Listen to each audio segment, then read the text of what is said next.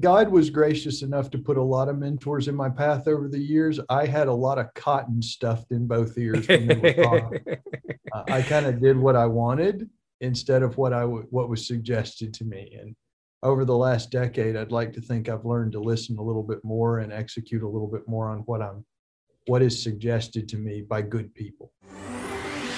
Are you ready to hear business stories and learn effective ways to build relationships, generate sales, and level up your business from awesome CEOs, entrepreneurs, and founders without listening to a long, long, long interview?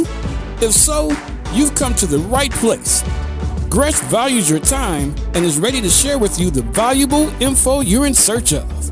This is the I Am CEO podcast. Hello, hello, hello. This is Gresh from the I Am CEO podcast. I have a special guest back on the show. I have Stephen Deason of Operasa Group LLC. Stephen, it's great to have you back on the show. It's great to be back on, Gresh. Yeah, super excited to have you on. And before we jumped into the interview, I want to read a little bit more about Stephen so you can hear about all the awesome things that he's doing. And Stephen is the founder and CEO of the Operasa Group, LLC, a social enterprise helping people find worth in recovery, and executive chairman of the Operasa Foundation. Stephen was previously CEO of Grit, a socially conscious marketing technology firm, and held other C level positions in previous technology companies. Stephen is an active volunteer who sits on four nonprofit boards and the advisory board of two startups for two, two startup technology and telecommunication firms. Stephen holds both an MBA and MSc in accounting from Emory University, a BSc in mathematics from UAB, and an ABD PhD in business from Emory University Laney Graduate School. Stephen is presently pursuing additional graduate studies from Johns Hopkins University, and he was one of the guests on our podcast, specifically podcast number 649. And I just got an awesome little tour of all the awesome things that he's doing to grow and expand in his team. So, Stephen, super excited to have you back on. Are you ready to speak to the IMCEO community? I am delighted to be back on here, and hi, everybody. Awesome. Well, let's do it then. So, to kind of kick everything off, I wanted to rewind the clock, uh, hear a little bit more on how you got started and how you progressed since the last time we spoke. So we got started again. Uh, we we decided to build a holding company and and get into uh, staffing because we decided that um, you know we needed we we have a opioid epidemic in the United States. Uh, my my understanding currently is that those numbers are up about thirty percent over what they were the last time you and I spoke, uh, which means we are uh, in, in desperate straits. Last time we spoke, I believe we said uh, we'd lost about uh, as many young people before September of that year as we had lost in the entire Vietnam War. And now, of course, we're even in worse straits, what with COVID and everything being locked down. Uh, we're certainly seeing that in the recovery community. So, my business partner, Lisa Wilson, and I had sat down with some really intelligent, smart people and said, what can we do to kind of help solve this social problem?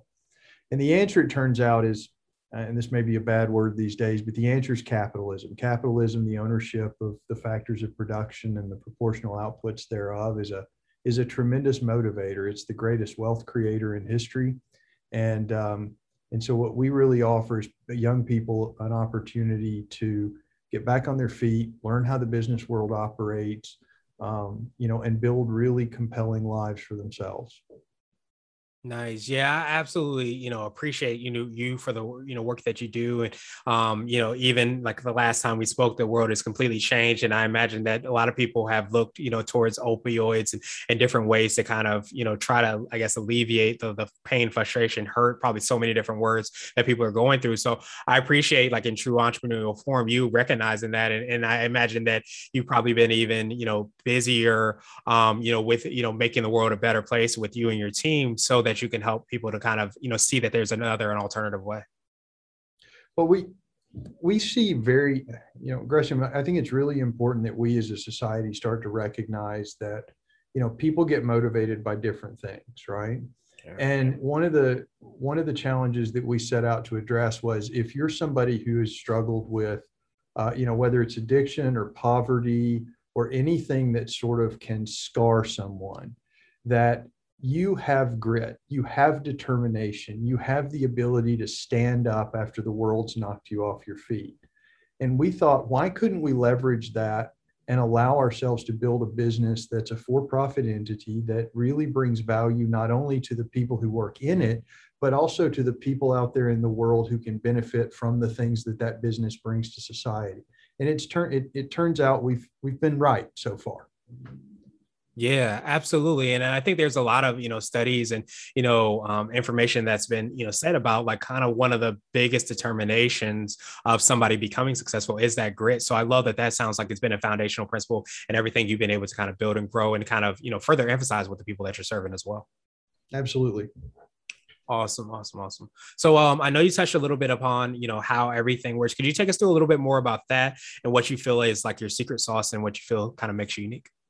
Yeah. So one of the things that I think makes us very unique is that we don't seek to actually place the people that we serve as our social mission. I think a lot of business owners do this, but don't speak about it very openly. I know a lot of business owners that help with homeless populations, help with people who are developmentally disabled or developmentally challenged or differently enabled.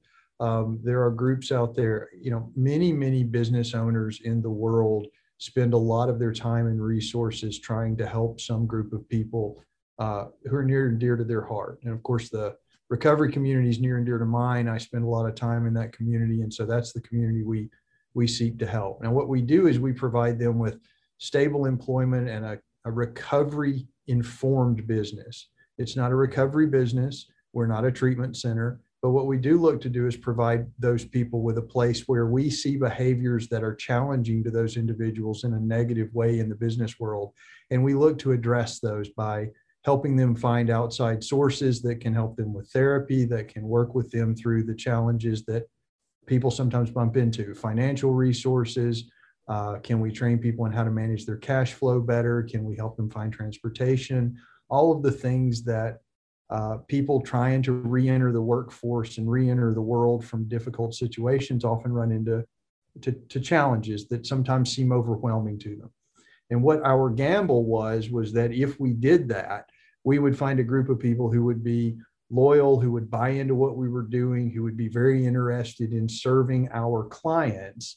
And much like the warby parker model i don't know if you're familiar with warby parker but they give away the glasses, glasses. To mm-hmm. children in third world countries um, for every pair that is bought. And I don't know what the proportions are, but the important thing was that I was listening to Warby Parker and some of their podcasts and their stories. And um, one of the guys said, You know, we thought when we were doing this that people would buy our glasses because of our social mission.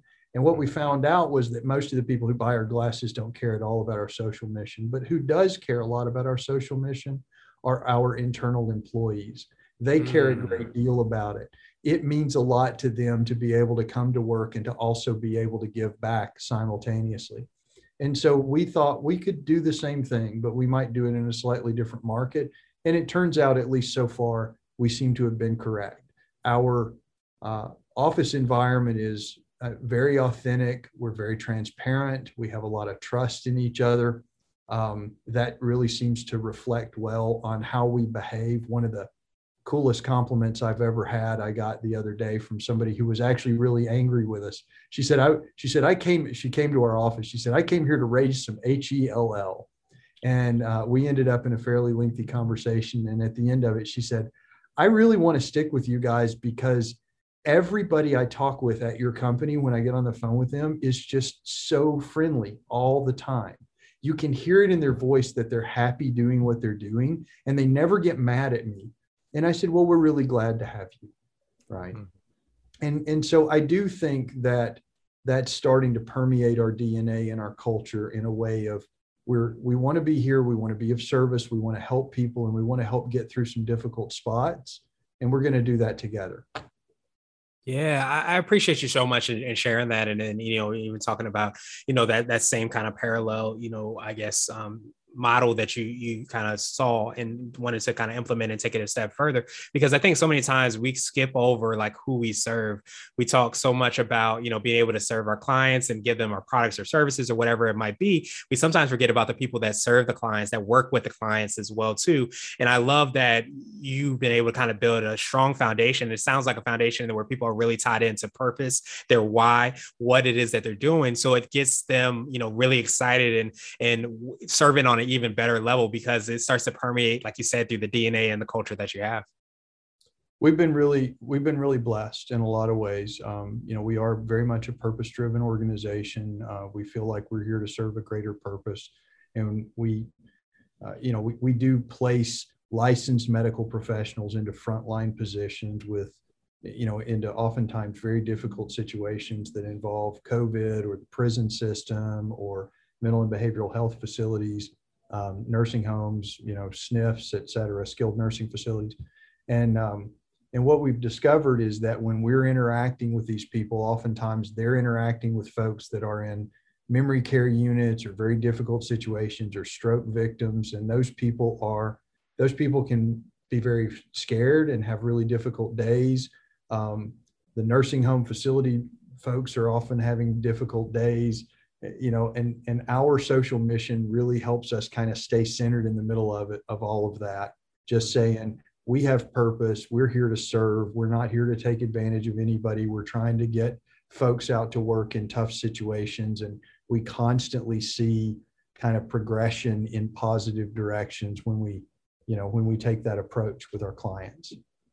Awesome, awesome, awesome. So I wanted to switch gears a little bit and I wanted to ask you for what I call a CEO hack. So this could be like an app, a book, or a habit that you have, but what's something that makes you more effective and efficient? Well, what's something that makes me more effective or efficient? Those two things are a little bit different.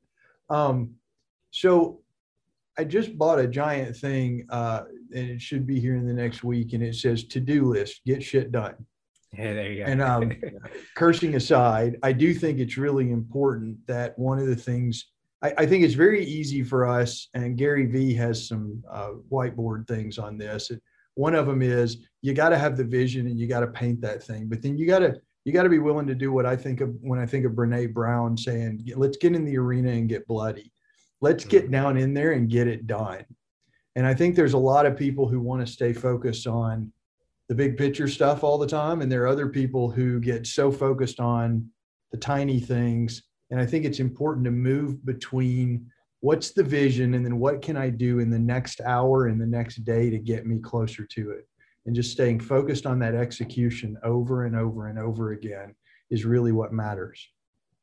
Absolutely. Love that. And um, I want to ask you now for what I call a CEO nugget. You might have already touched on this, but this is more of a word of wisdom or piece of advice. It might be something if you were to hop into a time machine, you would tell your younger business self. Find a mentor earlier hmm. and listen. yes.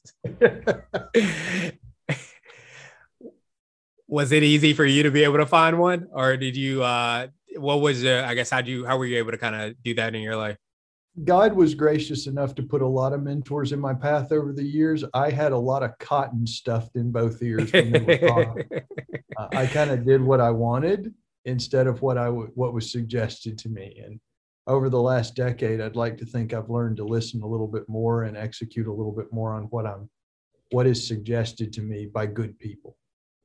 Yeah, that, that makes so much sense. You always want to make sure that you have, um, you know, smarter people around you and in the room. And those mentors are a lot of times people that we have to make sure we don't have that cotton so that we can actually listen and execute on uh, the expertise and knowledge that they have. Correct. Yeah. Awesome. So uh, I wanted to ask you now my absolute favorite question, which is the definition of what it means to be a CEO. And we're hoping to have different quote unquote CEOs on the show. So, Stephen, what does being a CEO mean to you? Be of service every day to the people around you and the community that you're in. Nice. I love that. And, and, so many times when we forget about like how we're serving and the ways in which we're serving. So I love, you know, to hear your growth and how you sounds like you've been able to kind of serve the people within the organization, but also the obviously your clients and your and your customers as well too. And, and how, you know, in a multifaceted way, you've been able to kind of make that impact. Yeah. People pay us to fix problems, right? But they don't pay us to fix our problems. They pay us to fix their problems. And you can't fix somebody else's problem if you don't have a service mindset and you're not thinking, how can I help this person with this issue that they're struggling with, this issue, this challenge, this problem?